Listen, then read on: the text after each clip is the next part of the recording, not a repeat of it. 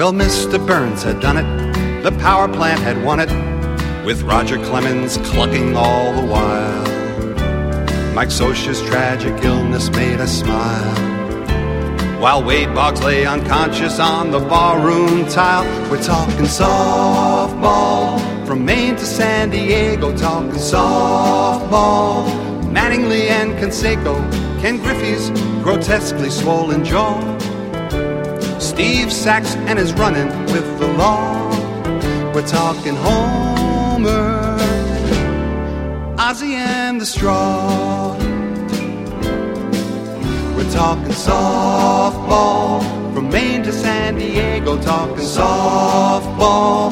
Mattingly and Conseco, Ken Griffey's grotesquely swollen jaw. Steve Sachs and his running with the law. We're talking Homer, Ozzy and the Straw.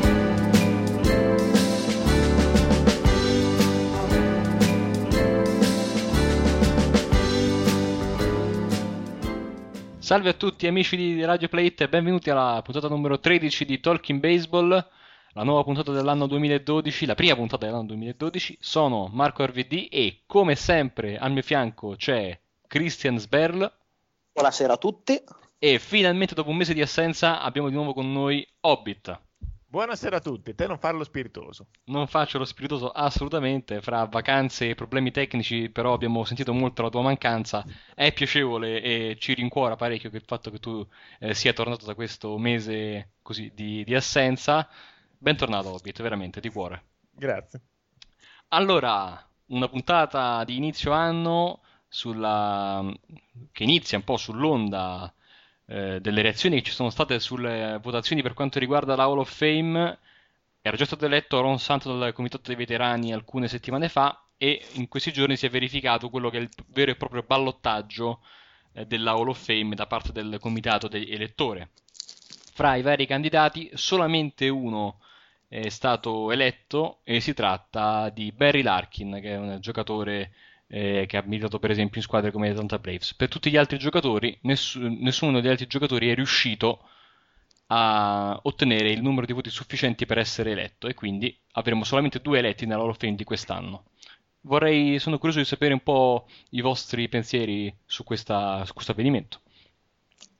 Allora, diremo, direi, partendo io per primo, che Larkin era una scelta, è una scelta decisamente condivisibile eh, il classico profeta in patria, uno dei pochi, perché infatti nativo di Cincinnati, di Cincinnati ha giocato ben 19 stagioni a Cincinnati, appunto, beh, con 2340 valide, eh, tra i quali 440 doppi, ma eh, soprattutto è stato il primo shortstop a, fare il famoso, a riuscire a raggiungere il famoso club dei 30-30, con 33 home run e 36 rubate nel 96 e eh, ha ottenuto ben 495 voti con una percentuale dell'86% e ricordiamo che il minimo è 75% per riuscire a essere votati al terzo anno di ballottaggio. Scorrendo velocemente gli altri risultati sono, emergono, almeno a mio parere, due, fa, due cose rilevanti. Il, la prima è il guadagno di posizione di Jack Morris, su cui poi eh, penso che Hobbit magari ci dirà qualcosa in più, e la seconda invece da tifoso Cardinals è l'ulteriore declino dei voti per Maguire, eh, continuando quindi sulla falsa riga di un discorso che avevamo fatto la puntata scorsa eh, sulle eleggibilità appunto di, della famosa steroid IRA e Maguire che ha ottenuto solamente il 19.5 dalle preferenze e presumibilmente la sua strada per l'Hall of Fame è eh, bloccata. Sì, intanto Sempre... devo, devo, dire una... Chiedo scusa, ho detto giocatore degli Atlanta Braves, ovviamente volevo dire dei Cincinnati. Reds. Chiedo scusa per questa prima gaffa del nuovo anno. Mi chiedevo da qui a chi ti riferissi. sì, anch'io me lo stavo chiedendo, ma... Eh. e tornando invece al discorso appunto sulle elezioni di quest'anno, è eh, tra gli altri candidati importanti, almeno per noi che siamo giovani appassionati di baseball, eh, abbiamo eh, Bernie Williams che ha ottenuto solamente il 10% delle preferenze e per tutti i tifosi Yankees eh, de- degli ultimi anni è un mito. Rilevante sempre per la steroid IRA è la bassa percentuale riscond- ottenuta da Rafael Palmiro, 12.6%, e eh, sostanzialmente eh, a parte eh, Larkin e Morris, eh, l'altro nome grosso era quello di Jeff Bagwell, al secondo anno di eleggibilità con il 56% delle preferenze. Io non so se mai ce la farà eh, a raggiungere eh, il famoso 75%, anche perché negli anni succe- prossimi ci saranno dei nomi mica male. Esatto, eh, nomi di cui poi magari parleremo in maniera essenziale più avanti, ma fra i principali avremo Craig Biggio, Barry Bonds, Roger Clemens, Mike Piazza, Kurt Schilling e Sammy Sosa e tutti questi giocatori, credo solamente Biggio fra questi, non ha avuto a che fare eh, con rumor eh, o ammissioni varie di steroidi, quindi eh, saremo a vedere. Invece, Hobbit, eh, voglio sapere il tuo parere e soprattutto cosa ne pensi di Jack Morris. Anzitutto, eh, beh, sono contento che sia entrato Larkin perché è stato un cioè, il tipico, tipico adesso se ne parla tanto, ma all'epoca era molto meno diffusa la percezione. Eh, shortstop, eh, un all around, aveva potenza, aveva, aveva, tutti i five tools, come quelli che vengono definite le cinque abilità fondamentali. Aveva potenza, aveva contatto, aveva velocità, tiro, difesa, era incapace di fare tutto quanto. Quindi eh, ad altissimo livello, per cui ha, eh, sono convinto anch'io che sia stata un'ottima scelta. Su Morris invece io sono, essendomi interessato un po' alla storia anche eh, dei Toronto Blue Jays e di chi ci è passato nei, negli anni 90, Morris eh, è un nome che insomma, conosco abbastanza bene perché alla fine è uno di quelli che si è preso entrambi gli anelli di, di quella squadra. E, tuttavia gode di una stampa veramente molto a suo favore, secondo, a mio parere, rispetto a quello che effettivamente è riuscito a, a fare. Eh, quant- tantissime volte ne ho letto come il miglior pitcher degli anni 80. Eh, se si va a esaminare in realtà le statistiche di quegli anni lì, eh, non, è, non, è, così, non è, non è Jack Morris il miglior pitcher di quegli anni e soprattutto stupisce il fatto che eh, quello che veramente è stato il miglior pitcher di quegli anni, oppure, ovvero Dave Stibb, eh, una volta ritiratosi è uscito al primo ballottaggio, non è stato più ripresentato sulla scheda perché non ha ottenuto il 10% dei voti. È vero, e tra l'altro Mentre... ho visto che sulle elezioni, nelle elezioni del Cy Young di, que- di quegli anni, ehm, Jack Morris è raramente stato considerato eh, per la vittoria, anzi quasi mai, nemmeno nelle stagioni eh, migliori della sua carriera. È stato sempre un pitcher in ombra, anche, da, anche, per i giornalisti dell'epoca, non è mai stato considerato. Non so per caso c'è questa questo love fest nei suoi confronti. Addirittura ieri John Heyman su Twitter ha scritto eh, che merita l'elezione perché ha fatto diverse stagioni con 15 vittorie e prestazioni determinanti alle World Series. John Heyman è uno dei più famosi giornalisti di baseball americani, questo per farvi capire a che livello siamo. Lui è un, considerato uno dei migliori, uno dei più preparati e poi spara queste fesserie clamorose. Beh, diciamo che eh, Morris è, no, è, molto noto soprattutto per, aver, per essere un pitcher eh, molto durabile, come dicono gli americani, nel senso eh, ha lanciato sempre tanto e sempre in maniera discreta. La sua era più però non era mai stata eccellente, è stata buona sicuramente perché ha fatto 100, come abbiamo già detto, ha fatto 100 il, la media della Lega, la sua in carriera è stata 109. Però in quegli anni, in quegli stessi anni, lanciavano certo, un, certo Nolan Ryan per dire, che aveva 111 que- negli anni 80, oppure Dave Stibb e Bly Leven che hanno lanciato molto molto meglio di lui. E ovviamente Morris eh, ha approfittato anche del fatto di giocare in ottime squadre. Questo gli ha aumentato, come è noto, il record eh, di, di vittorie rispetto alle sconfitte che ha poi patito. Ma se si va a scavare un pochino di più nel, eh, nelle, nell'analisi statistica, ovvero si confrontano eh, vittor- il record di vittorie sconfitte di Morris con i record di vittorie sconfitte delle squadre in cui si giocava, eh, ci si accorge che appunto il suo contributo ovviamente l'ha dato, non è che stiamo parlando di giocatori eh, inutili o, o, dannosi, ma sicuramente mh, non ai livelli di cui non a livelli così decisivi come sembrerebbe suggerire attuali, eh, gli attuali, anche gli attuali voti per lo, la Hall of Fame, insomma. Tu pensi che ce la farà negli anni futuri ad entrare oppure rimarrà sempre... Sì. Ah, pensi di sì. Io questo... penso di sì che l'anno prossimo ce la farà, perché mh, mm, temo anzi che um, saranno in molti a pensarla come eh, quel giornalista di cui abbiamo letto pochi giorni fa, che dice l'anno prossimo io al momento sono sicuro di votare solo per Morris, perché è l'unico pulito di quelli, è l'unico sicuramente pulito di quelli che saranno sul ballottaggio l'anno prossimo. Il fenomeno, che... il, fenomeno, in questione è Al Bosley, il giornalista che ha detto questa cosa. e, e il fatto è che, appunto, a parte il fatto che noi non sappiamo, come non sappiamo di tanti altri, se Morris ha mai preso qualcosa. Vi dirò la mia, secondo me il 90% dei giocatori che sono in MLB qualcosa può aver preso. Non era, illeg- non era illegale, non era perseguito perché non avrebbero dovuto farlo.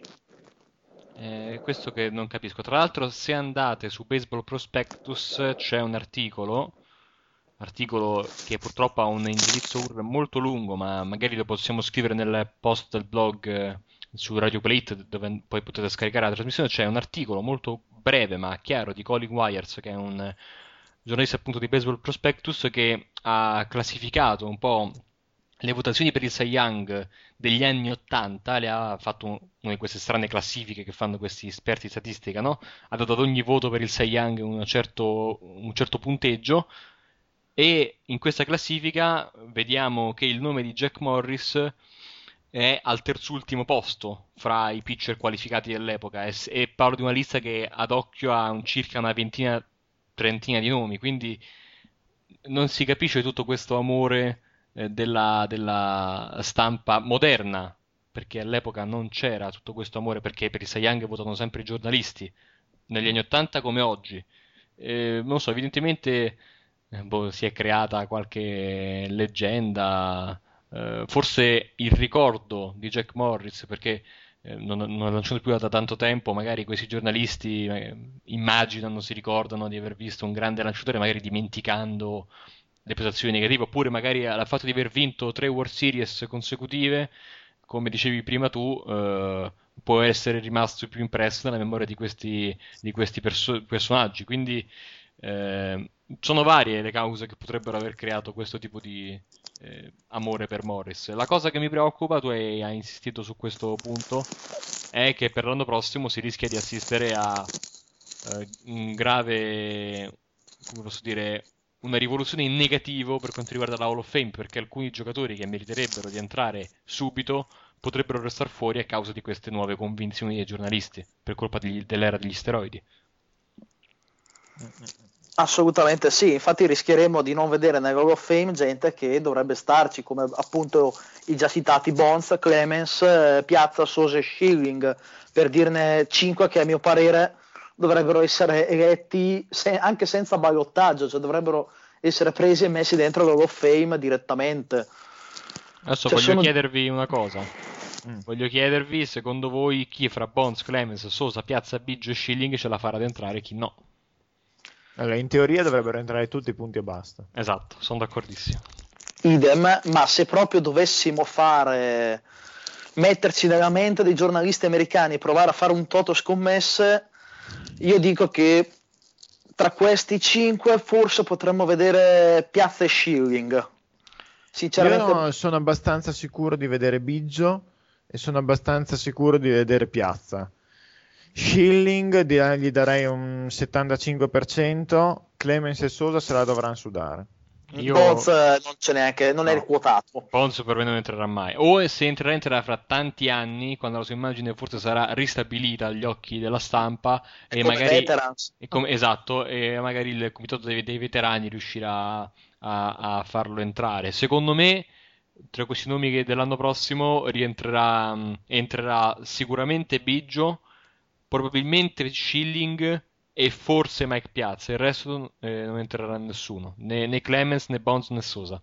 Nessuno Ma teniamo entra. conto di una cosa, nel momento in cui non si fanno entrare questi tre, allora io mi aspetto che venga annullato qualsiasi risultato sportivo degli anni 90.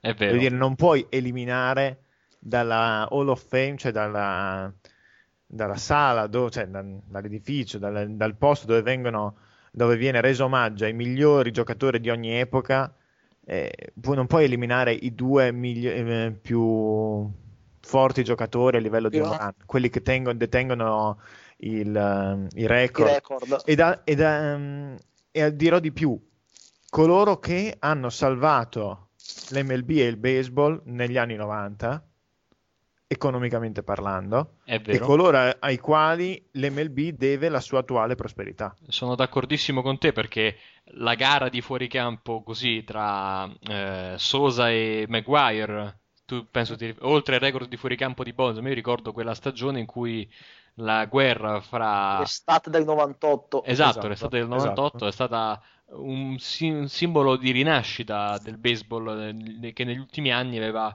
perso popolarità nei confronti della- dell'NBA Eh, e de- del gra- football. i grafici della- dell'andamento economico degli anni 90, soprattutto dopo lo strike del 94, sono impietosi. Cioè, l'MLB era veramente in difficoltà rispetto alle altre leghe. Tra l'altro di quell'estate io ho ancora il DVD del, del, del Cubs Cardinals che segnò il record di Maguire.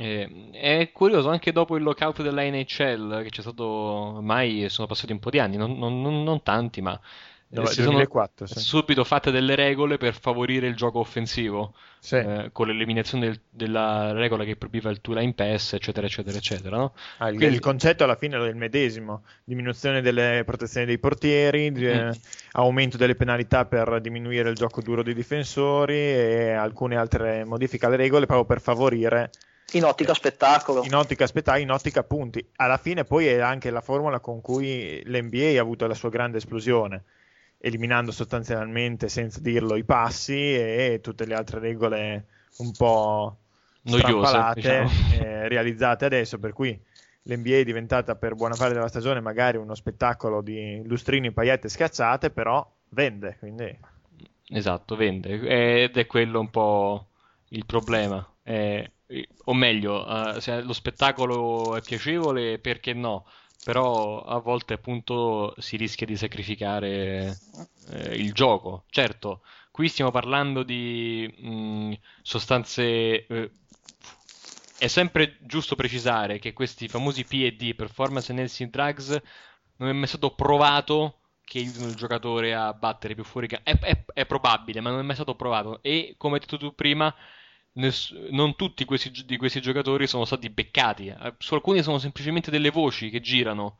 Eh, Mike Piazza, per esempio, non è mai stato trovato positivo. Eppure io temo che Mike Piazza, per il semplice fatto di essere stato co- solo collegato a una qualche indagine, eh, sarà escluso dalla Hall of Fame. Figuriamoci Bonds che è stato eh, finito nel processo della Balco, eccetera, eccetera. Clemens, eh, Sosa che hanno trovato la oltre Sosa, penso che oltre al problema dei- de- de- del, del doping, anche quella famosa mazza col sughero, so se ricordate. sì. Ecco, sì, io tra l'altro, pi- piccola nota nostalgica, ricordo che non conoscevo nulla di baseball, ma avevo la passione di guardare il televideo della Rai e sulla pagina delle altre news sportive, pagina 299, ho letto di questa cosa nel lontano, penso fosse il 2004 quando l'hanno beccato a fare questa roba. Ma Sammy Sosa, il giocatore di baseball trovato con il sughero della mazza. Ah, vabbè, poi dopo tanti anni ho capito il perché quella cosa, eh, anche se c'è da dire anche a questo riguardo, molte delle sue mazze precedenti, per esempio la mazza spedita alla Hall of Fame nell'anno in cui ha fatto tanti fuoricampo, eh, sono state controllate e nessuna di queste presentava irregolarità. Soltanto è stato un- un forse volevo pensare male, sì, ma possiamo anche pensare bene a un incidente, un caso, o ci ha provato soltanto quella volta, eh, perché in genere le sue mazze sono sempre risultate pulite, qualsiasi tipo di controllo. Però rischia di stare fuori anche lui, ecco. Ecco, io volevo chiudere il discorso poi lanciando un saluto invece a tutti quei giocatori che quest'anno non hanno raggiunto eh, il 5%, quindi dall'anno prossimo avranno perso la loro chance di entrare nella Hall of Fame, che sono tra eh, Juan Gonzalez, Vinny Castiglia, Tim Simon, Bill eh, Mueller, Brad Radke, Avi Lopez, Eric Young, Jeremy Barnitz, Brian Jordan, Terry Mulholland, Phil Nevin, Ruben Sierra e eh, Tony Womack. E Pelato? No. Pelato, no, Pelato non si è ancora ritirato. Ah sì? Pelato, Pelato tornerà in campo al 25 di aprile 2012. Ah, ci Segnatevi questo, la data. Questo spoiler, eh? questa anticipazione. Dite, lanciamo una canzone? Vai. Ok, la canzone è la scelta Hobbit, mi vendico l'altra volta, anche se mi spiace Hobbit, colpito, la, la, colpa era come a scuola, no? Eh, la punizione non è mai di quello che fa, la, la stupidaggine ma di tutti, no? Questa volta invece è tua, mi spiace, è così che funziona qui a, a Talking Baseball. Ed è no, una canzone molto bella, perché questo, il secondo secondo me è un gran disco, questo di Caparezza, il mio preferito de, per quanto riguarda il suo repertorio, appunto il secondo secondo me da il secondo secondo me di Caparezza.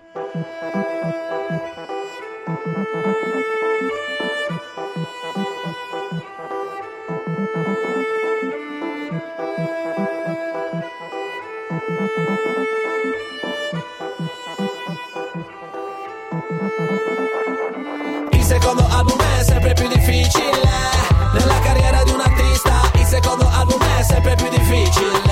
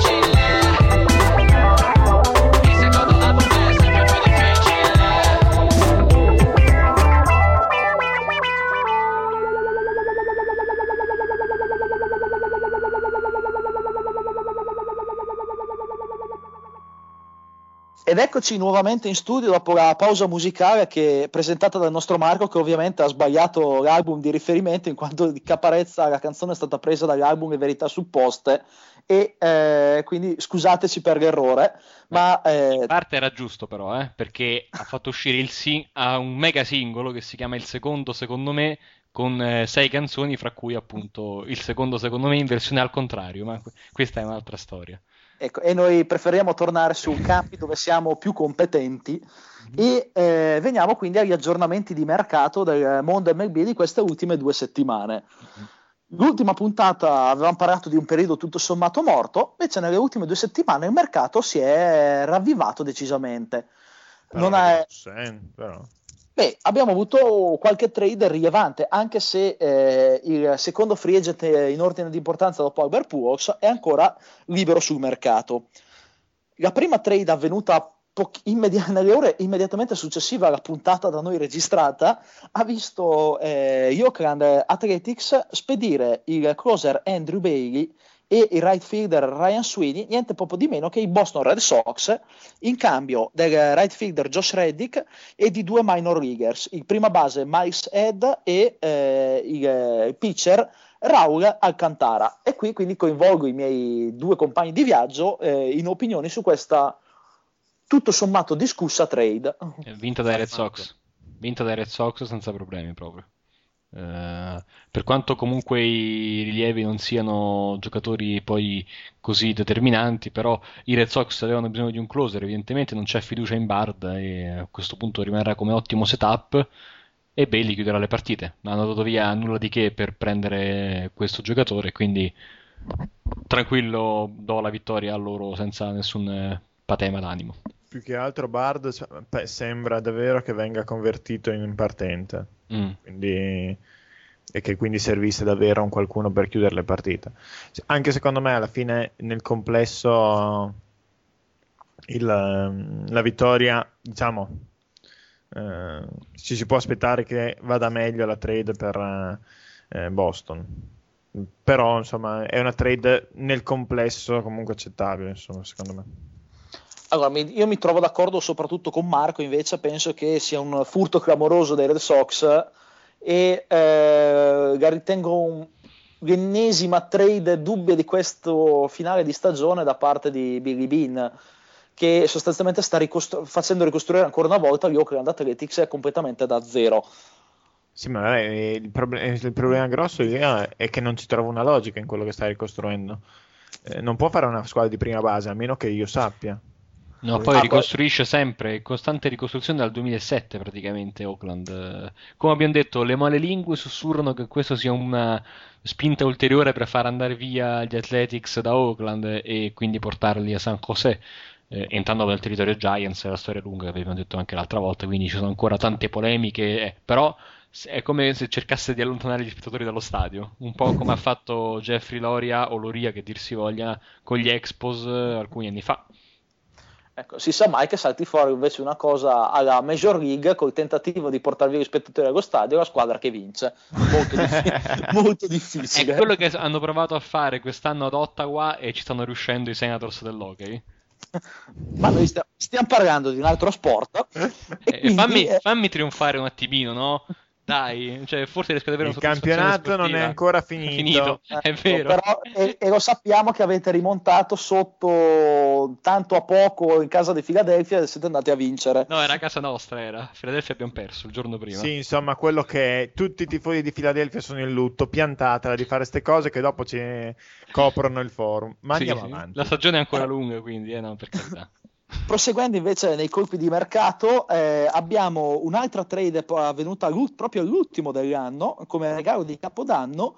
I eh, Chicago White Sox hanno inspiegabilmente mandato eh, Carlos Quentin, il loro right fielder, a San Diego in cambio principalmente di, dei due pitcher, Simon Castro e eh, Pedro Hernandez. A voi la parola. Hobbit. Quentin vale più degli altri due. Mm. È vero, sono d'accordo. E è l'ennesima mossa di questi White Sox che prima di cominciare a, a smantellare tutto. Erano, se non ricordo male, a due o tre partite dal primo posto della divisione l'anno scorso. Poi esatto, hanno ma hanno a cominciato a vendere che erano a metà anno ed erano in corsa su tutti i fronti. Sì, eh, hanno cominciato a buttare via giocatori in trade quasi sempre perdenti. Io, per esempio, non capisco perché abbiamo dato eh, Jackson a Toronto che poi l'ha girato a St. Louis quando potevano darlo direttamente a St. Louis e magari prendersi loro col Birasmus, ma questa è veramente un'altra storia. È una bella domanda, però è anche vero che in, que- in realtà una logica c'è in, que- in, tutte le mosse che hanno fatto. In ogni singola mossa che hanno fatto hanno risparmiato soldi. È vero, si vede che sono un po' con l'acqua alla gola finanziariamente, un po' come i Mets, che tra l'altro stanno chiudendo una serie di 20, eh, sì, chiedo scusa, di eh, 10 eh, trattative insomma, separate con eh, degli acquirenti per diventare azionisti di minoranza, quindi per qualche, ancora qualche anno o qualche mese più probabilmente sembra che siano salvi dalla bancarotta, anche se hanno già ingaggiato un consulente eh, proprio per la bancarotta, quindi diciamo che stanno prolungando un po' l'agonia della squadra di New York, che però a breve potrebbe avere nuovi proprietari. Appunto, questa però è un'altra storia. E però si ricollega al mercato molto magro che ha aggiunto due perle in questi giorni, cioè Omar Quintanilla e soprattutto Ronny Sedegno, che sono arrivati per rinforzare eh, la panchina e non so cos'altro dei Mets per la prossima stagione. Panchina giocheranno titolari? No, no, fanno la panchina perché l'idea è di far partire Teada titolare in eh, shortstop e Daniel Murphy che ha fatto una grande stagione l'anno scorso in seconda base Sedegno potrebbe essere il, così, il tuttofare dell'infield e, o anche Quintanilla che poi potrebbe anche dare più una manforte in AAA perché poi a, a conti fatti è questo l'infield dei Mets ecco non è niente di più Ecco, invece proseguendo poi invece sull'onda del mercato, sempre gli stessi White Sox dopo la trade dell'ultimo dell'anno ovviamente piazzano una trade anche il primo dell'anno, quindi è, è una trade che eh, spedisce il rilievo Jason Fraser a Toronto in, eh, in cambio di eh, sostanzialmente di minor leaguers. E su questo penso che Hobbit possa dirci decisamente la sua, visto che lo coinvolge direttamente la trade eh, beh, questa trade qui è una palese eh, vittoria di Toronto, ma anche qui il concetto è sempre il medesimo. Eh, in realtà il, um, qui i White Sox stanno ve- acquisendo spazio salariale o quantomeno risparmiando denaro. Eh, si, si, nota che alla fine la trade diciamo di setup per la trade di Rasmus che è venuta dopo alla fine ha voluto dire eh, mandare Stewart eh, a, a, Chicago insieme a due minor leaguers per prendersi Jackson. Cioè, il concetto finale è, è questo. Quindi non so, l'unica logica che, c'è da parte di Chicago in tutto questo è appunto il, il risparmiare denaro. Il, um, Fraser è un buon setup, probabilmente non è uno da quando, le poche volte che ha dovuto chiudere partite non è che abbia brillato, insomma, però è sicuramente un rilievo affidabile anche negli ultimi inning delle partite, quindi mh, mm, eh, merita i soldi che prende, non è, un, non è strapagato, è una buona mossa insomma per Toronto. Sono d'accordo con Hobbit, tutto sommato, è una buona mossa per Toronto, forse il bullpen è un costo praticamente a livello di talento, intendo, praticamente nullo, quindi buon per loro. Proseguiamo quindi poi nel nostro viaggio alla scoperta delle firme di queste due settimane e eh, abbiamo avuto, prima di illustrarvi altre trade, qualche altra firma di free agency eh, utile per sistemare i roster. Non sposteranno gli equilibri, ma ad esempio i Cavs hanno firmato eh, un buon backup in esterno con Rick Johnson. I Red Sox hanno aggiunto Braz al, eh, al parco lanciatori con Carlos Silva gli, stessa cosa hanno fatto gli Indians con Robinson Teda e eh, similmente i Pirates hanno firmato Jojo Reyes, mentre Tampa Bay ha fatto quella che secondo me è una firma interessante, quella di Fernando Rodney, l'ex eh, Tigers, se non ricordo male, eh, bersagliato dagli infortuni negli ultimi anni. Mm-hmm. I Rays hanno firmato anche Luke Scott, se non ho visto male, sì, esatto. e, e, e Paul Mahollum invece è andato a Boston, se non abbiamo già detto. Oh, a Chicago è andato. A Chicago, hai ragione, perché ormai per me Tio Epstein è collegato indissolubilmente con, con Boston. E un'altra nota proprio di contorno, che più contorno non si può. Chin Lungu, che è ex giocatore dei Mets, è andato a, con un minor league contract agli Indians. Le reazioni dei tifosi degli Indians su Twitter sono state veramente da applausi, mai nei capelli, orrore, perché non è che abbia brillato particolarmente nelle sue poche partite con i Mets. E invece, parlando di trade, abbiamo avuto finalmente quella trade che molti si aspettavano, cioè i Padres si sono sbarazzati, per così dire, di Anthony Rizzo eh, dopo aver acquistato un po' di giocatori dalla trade con i Cincinnati Reds di qualche settimana fa. Infatti l'hanno spedito eh, a Chicago. Theo Epstein, da buon falco, non si è fatto sfuggire l'opportunità di mettere le mani su un ottimo prospetto e eh, per lui e il pitcher Zach Cates ha mandato a San Diego il eh, rilievo Andrew Kushner e eh, il left fielder Min Na. In una trade che io ritengo un furto assoluto per, a favore dei Chicago Cubs perché non sono un amante di Kushner che eh, due anni, in questi due anni, oltre ad essere bersagliato dagli infortuni, nel poco tempo comunque che ha giocato non ha avuto delle grosse cifre, ecco, non è un prospetto che mi, fa, mi, ha, mi ha, fatto impazzire, mentre invece eh, Rizzo fuori dal contesto del Petco, Petco Park, ricominciando da zero, potrebbe veramente eh, essere una, una, buona scommessa.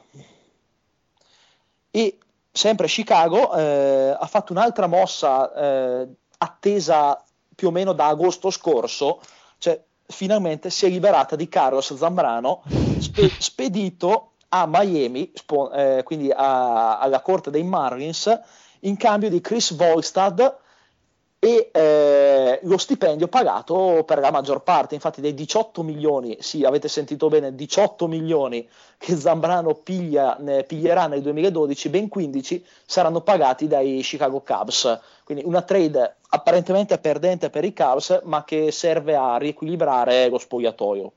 Eh, secondo me è una buona mossa da parte di, uh, di Tio Epson, anche questa qui. Uh, diciamo che è una 50-50. Volstad non è un gran pitcher, Zambrano eh, non, neppure. ormai neppure. Una squadra si libera di un contrattone pagandone comunque una buona parte, e l'altra ci prova insomma con un lanciatore che è un po' una grana nello spogliatoio, ma se magari si ritrova, insomma, nulla di direi quasi una mossa marginale, visto l'importanza che ha Zambrano adesso, non è più vi ricordate doveva andare agli Yankees a fine contratto, non so, qualche anno fa no, c'era questa cosa di Zambrano fortissima, eh?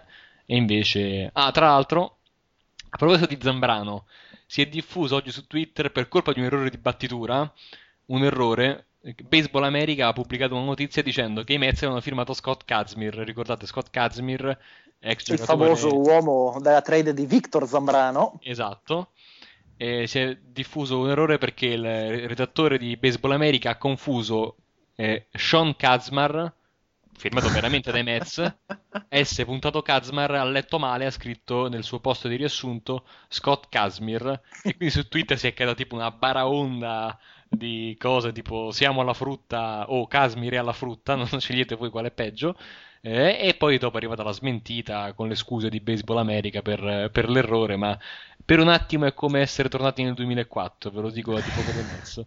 ecco, eh, perché poi Casmir non ha mai lanciato con i Mets, eh, ha lanciato in, in, MLB intendo, ha lanciato solamente con eh, Tampa Bay e con Los Angeles, quindi sarebbe stato un po' un piccolo tuffo nel passato che però non c'è stato anche perché Kazmir dall'infortunio in poi non ha mai più neanche lanciato per eh, le minor di nessuna squadra, è semplicemente inattivo da quando l'ha tagliato Los Angeles. Grande trade da parte di Tampa Bay anche questa, è un front office fantastico. E invece, eh, altre, per concludere, abbiamo altre due o tre firme invece di una, diciamo, media importanza. La prima è quella di Colorado che ha firmato Casey Blake, la seconda è una firma recentissima, eh, fatta poche ore fa, che è quella di, dei Cincinnati Reds che hanno sostanzialmente sistemato per il 2012 la questione closer. Non tornerà Francisco Cordero, ma ci sarà Ryan Madson, colui che a inizio off-season, proprio agli albori di fine ottobre, aveva ricevuto e accettato un'offerta di contratto di 44 milioni eh, in cinque anni dai Philadelphia Phillies, offerta poi non messa nero su bianco dal presidente di Figa perché è arrivata eh, la firma di Papelbon. Pagato e, di più, ricordiamo. Eh? Pagato Grande. decisamente di più. Grande, e, Ma- e Malzon con, un, con, una scelta che eh, fatta da altri in passato ha pagato, ha deciso di firmare un contratto di un anno per 8,5 milioni se non sbaglio e eh, testare nuovamente la free agency l'anno prossimo, eh, cercando di guadagnarsi con le sue forze un contrattone eh, più lucroso e soprattutto pluriennale. Quello, l'ultimo che ci ha provato è stato um, Beltre e gli è andata molto bene perché dopo l'anno ai Red Sox ha firmato poi un contrattone con Quebec, con eh, Texas e ha vinto insomma un titolo di American League e il Silver Slugger, il guanto d'oro, eccetera, eccetera. Quindi eh, diciamo che economicamente e professionalmente è stata la scelta più conveniente. Speriamo che sia lo stesso anche per Matson, che appunto ha, poteva firmare un contratto per 4 anni, invece purtroppo per lui si deve accontentare di questo contratto eh, per un solo anno che sempre no, per i calciatori sappiamo i rischi sono superiori, eh, molto, più, molto più grandi di quelli per i battitori, no? Eh, Madson potrebbe farsi male e addio contratto l'anno prossimo, quindi spero per lui che gli vada bene. E volevo aggiungere poi l'ultima firma rilevante perché si collega a colui di cui avevamo parlato la volta scorsa, cioè quel eh, giocatore giapponese che l'anno scorso era stato in procinto di firmare con gli Oakland Athletics, se non ricordo male, mm-hmm. e che è finito ai Seattle Mariners e parlo di eh, Iwakuma se non, se non sbaglio. Proprio lui?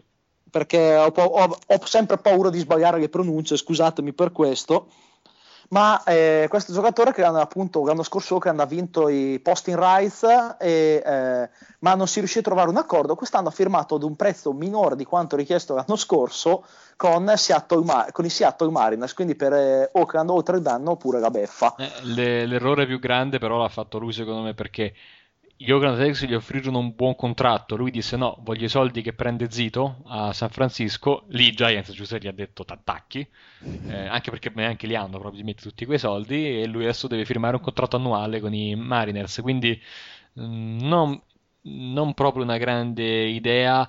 E lui si è svalutato parecchio comunque sia, eh, perché da un anno all'altro perdere tutto questo valore, perché comunque gli Athletics gli dovevano dare i soldi, non, non tanti quanti ne chiedeva lui, ma comunque un buon contratto pluriennale e invece gli è andata male. E beh, buon per i Mariners che potrebbero aver trovato una sorta di lightning in a battle, come si suol dire, no? una eh, vittoria sul mercato a basso costo che potrebbe migliorare la loro rotazione già ottima, anche se il loro problema rimane sempre attacco. Infine, mm, possiamo dire anche che è stata ufficializzata la firma di Oliver con, eh, con i Blue Jays Mm-hmm. E per far spazio a Oliver è stato tagliato Mark Tien, preso appunto in questa famosa trade di cui parlavamo prima da Chicago come puro salary dump. Eh, adesso Toronto sostanzialmente si è impegnata, eh, cercherà di cederlo, ma quasi sicuramente non ci riuscirà. E poi verrà firmato al minimo salariale, quindi Toronto pagherà 5, i 5 milioni che ancora gli deve, 5 milioni e mezzo sarebbero, e più o meno mezzo milione sarà pagato da chi lo firmerà eh, successivamente. successivamente esatto. a, a, proposito di giocatori tagliati, si è chiusa ufficialmente poche, pochi minuti fa l'era di Fernando Martinez a New York. Fernando Martinez è un prospetto ormai ex firmato nel 2005 da Omar Minaya, ottimo scout, un po' meno bravo come GM. Eh, Fernando Martinez che per tanti anni è stato considerato il miglior prospetto della farm dei Mets, ma non ha mai riuscito a giocare una, nelle minor più di 90 partite, anzi ha fatto al massimo 90 partite, mai quindi una stagione completa, infortuni costanti, numeri in declino negli ultimi anni e adesso purtroppo nell'ultimo periodo anche alla scoperta di avere comunque problemi di artrite che per un ragazzo di 23 anni sono molto preoccupanti. I Mets dovendo portare a roster eh, Sedegno e Quintanilla hanno preferito eh, tagliarlo eh, chiedo scusa, per portare, sì, per portare a Quintanilla Sedegno hanno deciso di fare spazio e liberarsi di lui e mm, anche di un altro giocatore del quale purtroppo adesso mi sfugge il nome, evidentemente mi ha fatto soffrire molto l'anno scorso, non mi ricordo chi sia, e gli Astros hanno reclamato tramite i waiver questo giocatore Fernando Martinez che quindi si accaserà a Houston. Altra nota di contorno eh, che so che renderà molto triste Sberl, ma i Mets anche per quest'anno avranno a bordo Miguel Batista. Ecco, e mi hai rubato le parole di bocca perché volevo giusto proportelo come provocazione in fondo allo, allo spazio del mercato. Guarda che io sono molto contento perché Miguel Batista ha fatto nel bullpen un ottimo lavoro l'anno scorso e non ci costa niente e riesce a così a dare una mano a tappare un po' di buchi nel, nel, nel, nel torile, come si suol dire, no? Io invece pensavo che ti fosse, ti fosse, piaciuta la firma perché Miguel Battista ha gli occhi della tigre, l'esperienza e, e l'inerzia. Ah, ha sfiorato il no-hitter l'anno scorso, l'ultima giornata di campionato, quindi chissà che non sia lui quest'anno a fare il primo no-hitter nella storia dei Mets. Ricordo tweet shutout nell'ultima di campionato mh, eh, al City Field nella giornata che poi anticipò quella sera bellissima di quei ormai sembra passato cioè sembra poco ma in realtà sono passati tantissimi mesi eh? Eh, lo speciale di Talking Baseball non so se, se ricordate eh. insomma era quel giorno e ormai sta per ricominciare la nuova stagione mancano solamente 40 giorni al Pitchers and Catcher Report quindi... e quindi si torna a respirare aria di baseball esatto e cosa ci manca quindi? Ci manca solo due cose, la firma di Prince Fielder e sapere come andrà a finire la telenovela You Darvish eh, Texas Rangers. Mi dove permetto di che... correggerci, c'è ancora anche eh, Cespedes. Cespedes. Ah, bravissimo, perché ecco, negli ultimi tempi non ne ho molto sentito parlare, a meno personalmente, però giustamente anche lui è l'altro pezzo pregiato rimanente eh, sul mercato, salvo trade eh, dell'ultima ora. E prima di rituffarci nel, nel prossimo argomento che dobbiamo trattare, è tempo di una pausa musicale e vi lasciamo con U2 e la famosissima Vertigo.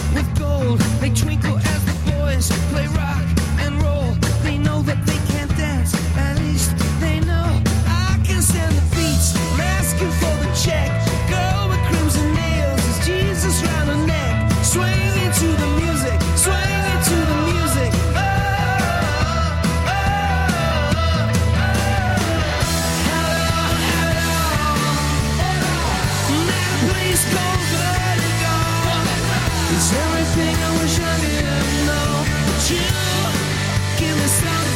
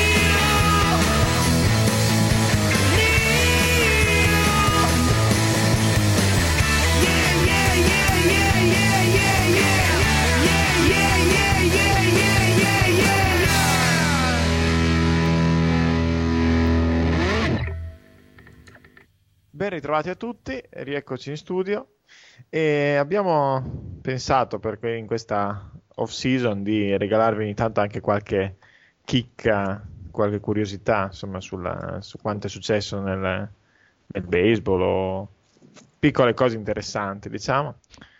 E questa, oggi vogliamo parlare di una di una misteriosa stagione che manca negli annali dell'NBA eh, per quanto riguarda il miglior giocatore che abbia mai calcato i parquet eh, della Lega Americana, ovvero Michael Jordan. Questa misteriosa stagione è eh, la stagione dopo il suo primo ritiro, ovvero mh, mm, quella che poi, ovvero immediatamente dopo il terzo titolo eh, nell'autunno del 93 in quel momento Jordan decise di ritirarsi e di seguire il sogno di suo padre, che era recentemente stato ucciso, e di giocare a baseball. Per cui nel 1994, nel marzo del 1994, si presentò allo spring training dei Chicago White Sox, e che erano facilitato anche dal fatto che il proprietario dei Chicago Bulls era lo stesso de- che possedeva anche i White Sox per cui il contratto che mm, Jordan aveva con i Bulls semplicemente continuò a, a essere valido. E, e, niente, tentò una carriera nel baseball, cominciò dal AA e, e tentò appunto di, fare, di vivere una seconda vita sportiva a 31 anni, un'età in cui insomma in AA ci sono solo quelli che non hanno mai alcuna speranza di, diventare qualcuno nel baseball, ma qualcuno insomma in MLB. E comunque lui tentò come, giocando come esterno per questa squadra. E vi ricordate come andò, ragazzi?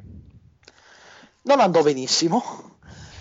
Jordan fece una stagione intera appunto con i Birmingham Barons in AA e dove fece 497 apparizioni al piatto con una media battuta di 2,02 se vogliamo proprio essere buoni, possiamo dire che è stato sopra la Mendoza Line, anche se si tratta di doppio A.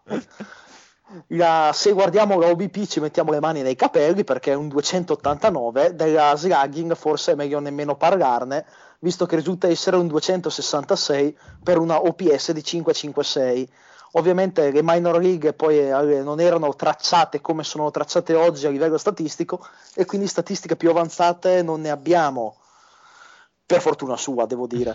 Sì, sappiamo che comunque gio- pur giocando come esterno riuscì a commettere 11 errori, che non è male. Assolutamente sì.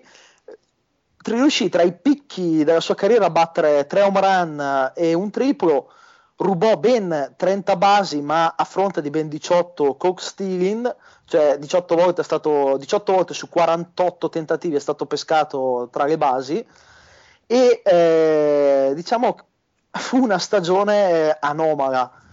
Innanzitutto il suo arrivo come eh, quelli che tra voi che ci stanno ascoltando avranno, hanno visto il documentario prodotto da ESPN eh, 30 for 30 eh, Jordan Rides the Bus dedicato proprio alla stagione di Jordan eh, nelle minor leagues di baseball avranno visto come l'arrivo di Jordan crea uno scompiglio incredibile eh, nel, nel sistema baseballistico si crearono opinioni discordanti, quasi tutte ovviamente concordi nel condannare Jordan, che come detto da te Hobbit giustamente cercava di inseguire il sogno del padre a cui era molto legato, eh, soprattutto dopo la sua scomparsa. E eh, generò discussioni al vetriolo, anche una famosa copertina di Sports Illustrated dove semplicemente si disse che Jordan e i White Sox stavano ridicolizzando il baseball e fu eh, per i standard americani una copertina che scatenò un vespaio di polemiche più finito. Sì. E Jordan, com- dimmi no, Marco. No, vai tu, per favore. No, volevo solo aggiungere che eh, comunque alla fine della stagione regolare del, del AA Jordan non, non, eh, non, ha, non, ha, lasciato perdere ma ha provato anche ad andare in Arizona Fall League con gli Scottsdale Scorpions e eh, contro i migliori prospetti era cimolato una media battuta di 252 prima di eh, capire che la sua carriera nel baseball era meglio che non iniziasse nemmeno e di tornare ai campi per lui più consoni del basket NBA. Sì, ecco, quello che volevo dire è che infatti successivamente ha un po' eh, scherzato sulla sua carriera di baseball nel film Space Jam, nel quale infatti c'è una o più scene, se non ricordo male, di lui che gioca a baseball, eh, non con ottimi risultati, ecco. Beh, se non è, va a K, se non erro, nonostante il catcher eh, della squadra Sì. avversaria gli abbia appena chiesto l'autografo e soprattutto gli dica che cosa lancerà ora il, il pitcher, ma Jordan non riesce comunque ad andarla a prendere. dice- Sì, con Bugs Bunny e compagnia che lo sfottano apertamente. Chi non ha mai visto Space Jam, insomma, ecco. Chi non l'ha mai visto, Ave- corra, corra a vederlo. Avete, avete tre presentatori molto maturi, ragazzi. Comunque, eh, diciamo che eh, anche a distanza di ormai quasi 18 anni è ancora un capitolo che suscita discussione ed emozioni. Eh, nessuno ha mai capito e nemmeno Jordan stesso ha parlato apertamente della scelta. È stata l'interpretazione appunto è quella eh, che si è legata al padre. Jordan anche nel 98 nelle- nella sua autobi- autobiografia For the Love of the Game aveva parlato già di che eh, nella sua testa frullavano le idee di un possibile ritiro già nell'estate olimpica del 92, l'estate storica del primo vero Dream Team della storia. E eh, quindi questo lascia presagire come comunque i pensieri di Jordan all'epoca non erano così, cioè la testa di Jordan non fosse così libera. Fortunatamente per il mondo per il ba- e soprattutto per il basket e per gli amanti del basket, eh, Jordan nel 95 fece il eh, suo ritorno sul parquet dell'NBA e eh, sconvolgendo ancora una volta il mondo perché nessuno pensava che a 32 anni Jordan potesse tornare semplicemente quello che era. Non tornò più Air Jordan, ma tornò semplicemente il miglior giocatore della storia del basket. Non volava più sopra il ferro, ma de- come decideva lui le partite, non le decideva più nessuno, eh, LeBron James eh, compreso. Questa stoccata su LeBron James eh, era inaspettata, veramente un colpo basso. I tifosi di, di Miami, eh, di Miami ringrazieranno. Tra l'altro, se non ricordo male, tu hai detto che questa era di Jordan nella stagione 94 e quindi era forse l'argomento più importante del baseball perché quell'anno il baseball non c'è, non c'è- non c'è stato nella stagione 94. Eh, Quindi dopo un po', oltre alle, a sicure notizie sul progresso dei, dei lavori insomma, del tavolo di pace fra i giocatori e la, e la Lega, l'altra notizia importante era come stava andando Jordan eh, nella, nella sua carriera di baseball. Credo, eh, perché nel 94 non c'era molto da, da Sì, sì, eh, da- di cui Era parlare. eh, eh, l'anno dello sciopero. Esatto. Sì. Tra l'altro, eh, eh, non è stato Jordan l'unico, a- l'unica celebrità, per così dire, a tentare la, la carriera del baseball o perlomeno a provare a giocare a baseball eh, da professionista. Ci ha provato Billy Crystal, come mi ha fatto notare Sverl prima, in privato, che ha firmato qualche tempo fa un contratto per- di un giorno con gli Yankees per poter partecipare allo spring training della squadra di New York.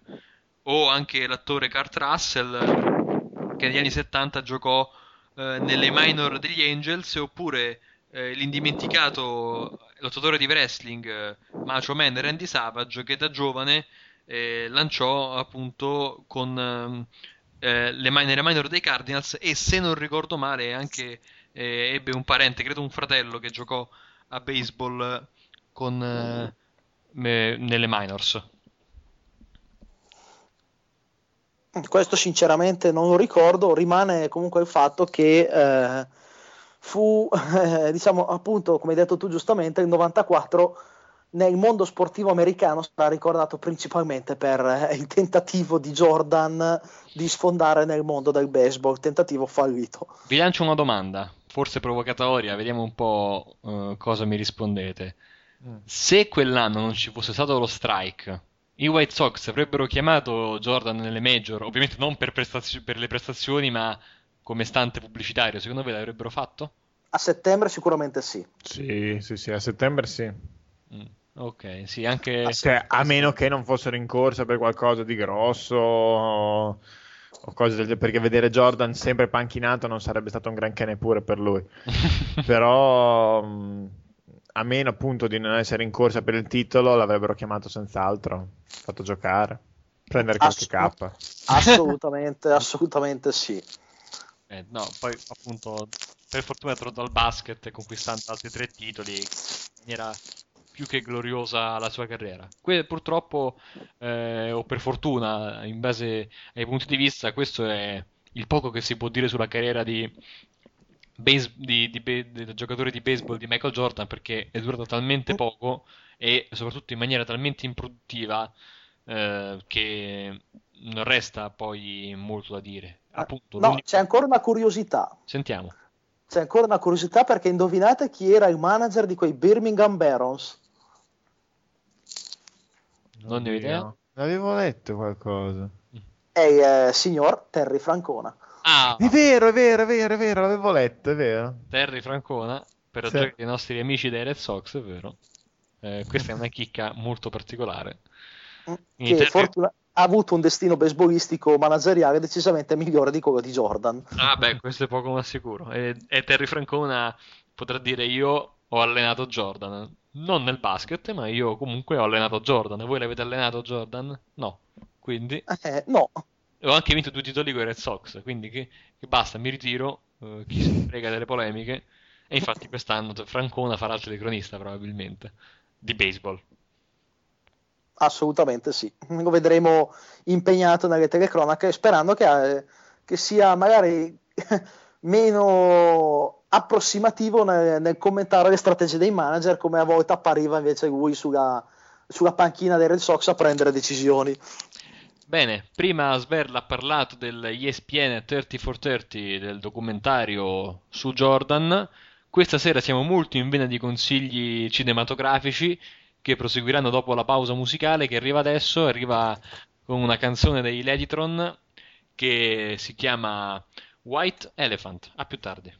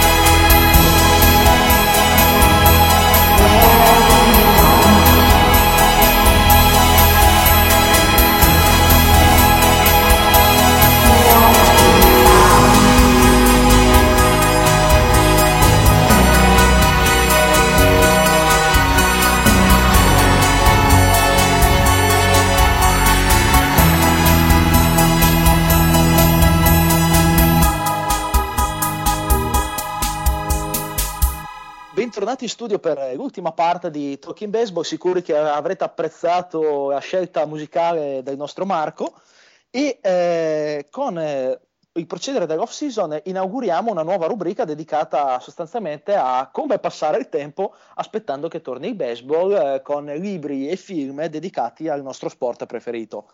E se, a meno che non viviate su Marte, avrete sicuramente sentito parlare dell'imminente uscita in Italia del film Moneyball con Brad Pitt, che è tratto dal, dal libro omonimo di Michael C. Lewis del 2003, che racconta, fa l'inizio della storia di Billy Bean come eh, manager degli Oakland Athletics. Ne avrete sicuramente sentito parlare per due motivi principali, e che non sono il baseball. Uno è Brad Pitt e due perché il film è in odore di Oscar proprio per il protagonista. Tutto questo ovviamente porta pubblicità al nostro magnifico sport, ma eh, per quanto il film, almeno io personalmente non credo neanche i miei due compagni di viaggio abbiano avuto ancora eh, già occasione di vederlo in originale e quindi come noi speriamo sarete tutti in fila al cinema a fine mese eh, per la visione, il eh, vero motivo del, per cui parliamo di Moneyball è il libro. Il libro eh, che appunto racconta la prima stagione di Bean a Oakland Athletics quando rivoluzionò totalmente eh, la squadra venendo additato da, dai media diciamo, dei media più importanti a livello mediatico in America come un visionario o sostanzialmente un pazzo che guidava una squadra destinata a 90-100 sconfitte, Billy Bean eh, invece con il suo metodo rivoluzionario all'epoca e che adesso noi conosciamo come sabermetrica e del quale se avete più volte sentito parlare financo a nausearvi, ma introducendo questi concetti statistici, eh, Billy Bean sostanzialmente rivoluzionò il modo di fare scouting, rivoluzionò il modo di costruire una squadra di baseball e eh, i risultati gli eh, dettero ragione.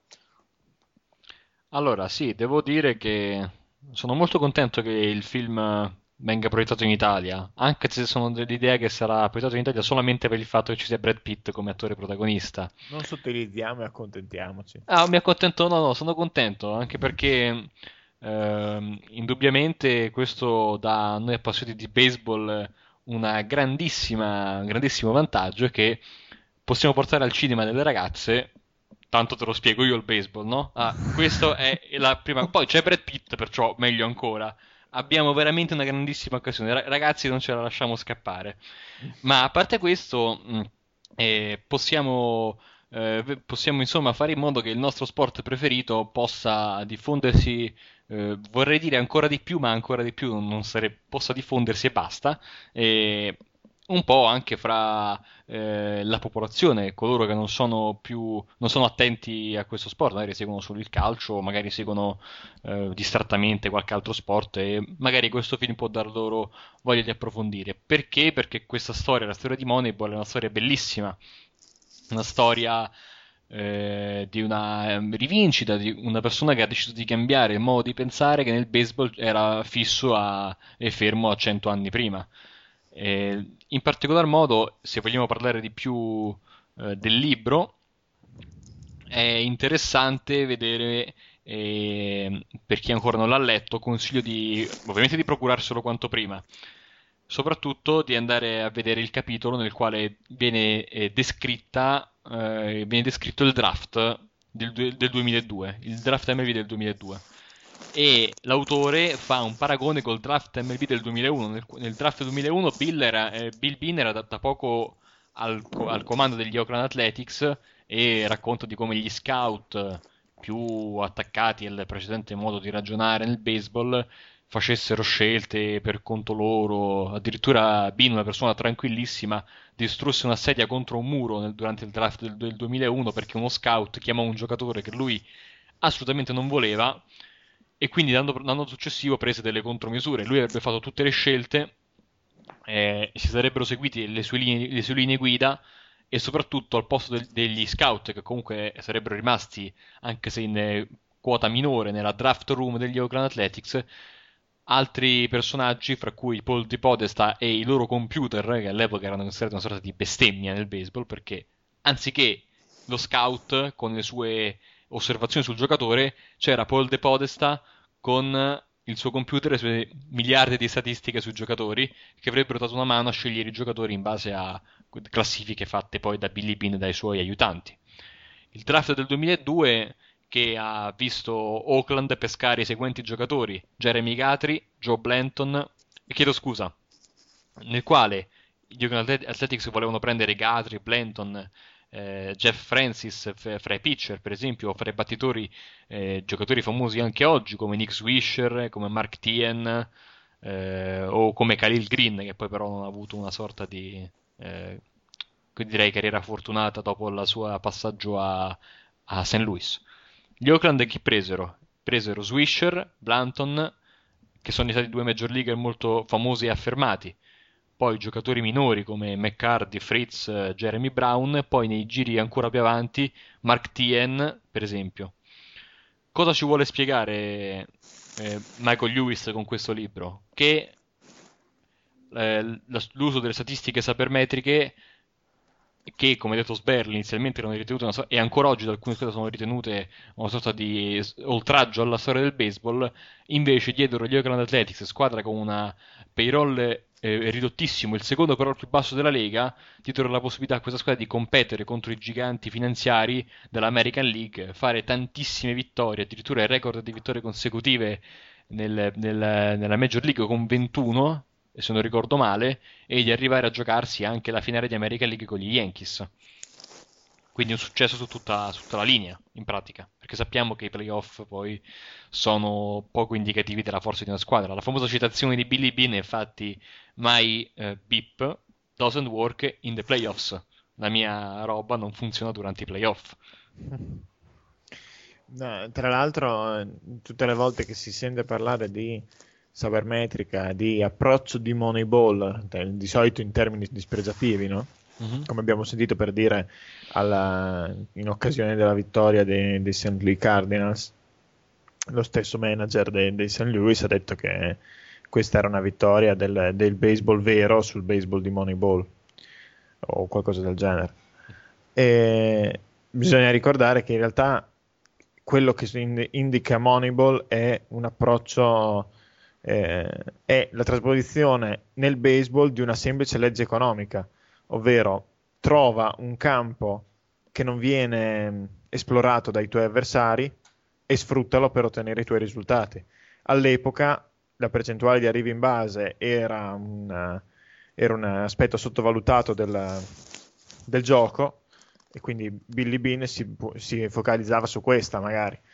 In un altro periodo può essere per esempio la difesa una cosa che eh, la, la, maggior parte dei GM non, guarda poco o sottovaluta e allora può essere proprio lì che si trova il modo di trovare giocatori preziosi per la squadra ma poco costosi. Mm.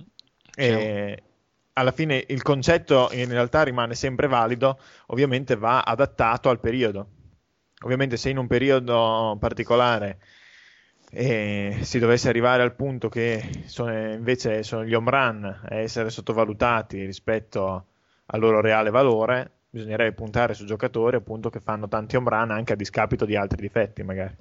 Ehm, c'è un capitolo molto interessante nel quale si valutano un po' di giocatori che, di altre organizzazioni che Billy Bean voleva e si di- dice a un certo punto che eh, Billy Bean volesse prendere un giocatore dai Red Sox, un giocatore che era descritto dagli scout come troppo grasso per poter giocare a baseball. Questo giocatore era The Greek God of Works, Kevin Yukilis. geniale. Eh, Kevin, Kevin Yukilis, e non riuscì a prenderlo perché proprio nel periodo in cui voleva finalizzare la trade arrivò a Boston un certo Tio Epstein il quale una volta visto, eh, viste le, le, abilità di, di Yukilis decise no, questo qui eh, resta, resta, con noi. Tra l'altro eh, la storia di Billy Bean, non so se i nostri ascoltatori la conoscono, è una storia molto particolare. Billy Bean era una sorta di fenomeno del baseball, eh, del, del baseball dell'high school.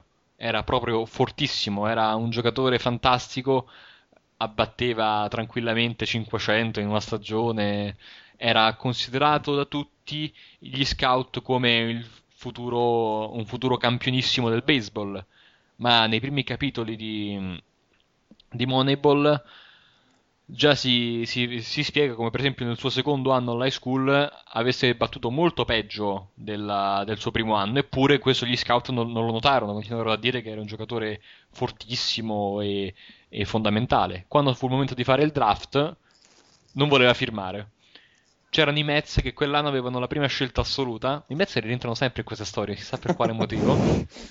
La squadra delle occasioni mancate, no? So. Avevano, avevano due, due, scelte al primo giro i Mets quell'anno.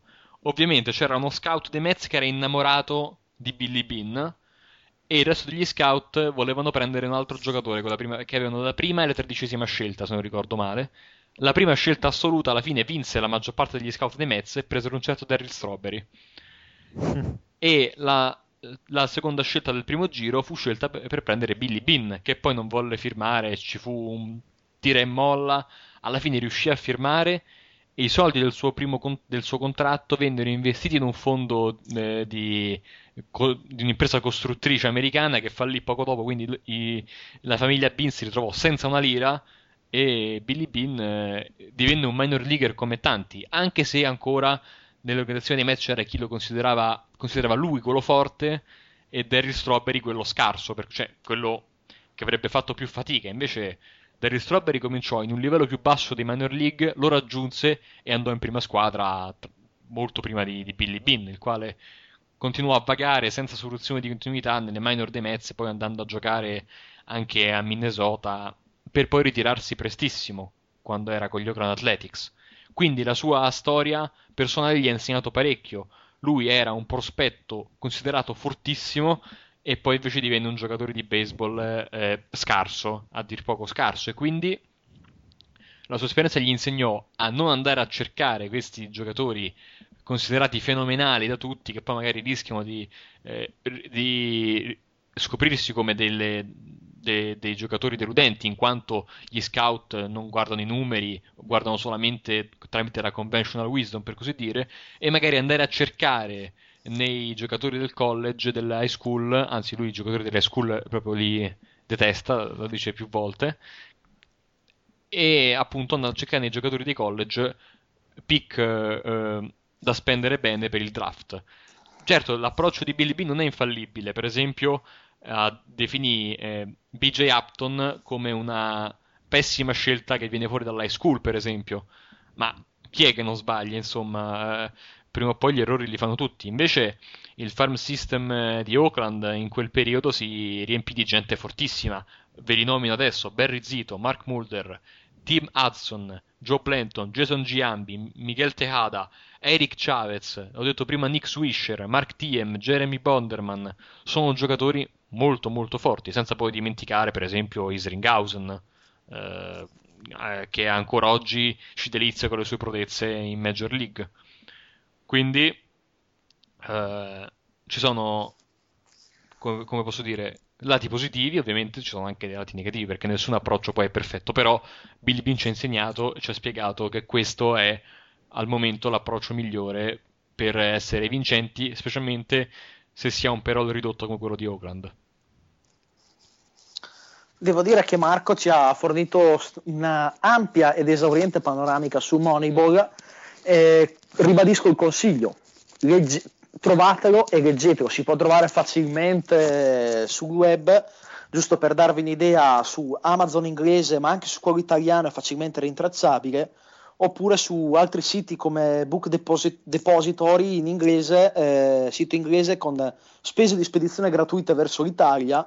Potete trovare non solo questo, ma una miriade di libri di baseball a prezzi abbordabili e eh, senza dogana né null'altro e, e soprattutto potete leggere una quantità industriale di cose molto molto interessanti che vi consiglieremo man mano anche nelle prossime puntate eh, scegliendo quali per noi secondo noi quali sono i titoli più interessanti che un buon appassionato di baseball non dovrebbe assolutamente perdere mai. Esatto, perché questo poi è il periodo in cui stanno per uscire le varie preview stagionali, sta per uscire il Baseball Prospectus, sta per uscire il Prospect and Book, se non ricordo male. Diciamo che i libri di baseball si dividono in due categorie, almeno questi qui eh, sull'attualità. quelli di fine anno, come per esempio l'Arbol Times Baseball Annual, che esce ogni anno intorno al 15-30 di novembre, che riassume la stagione precedente, e poi appunto in, eh, intorno a febbraio e a marzo escono i libri di presentazione della nuova stagione.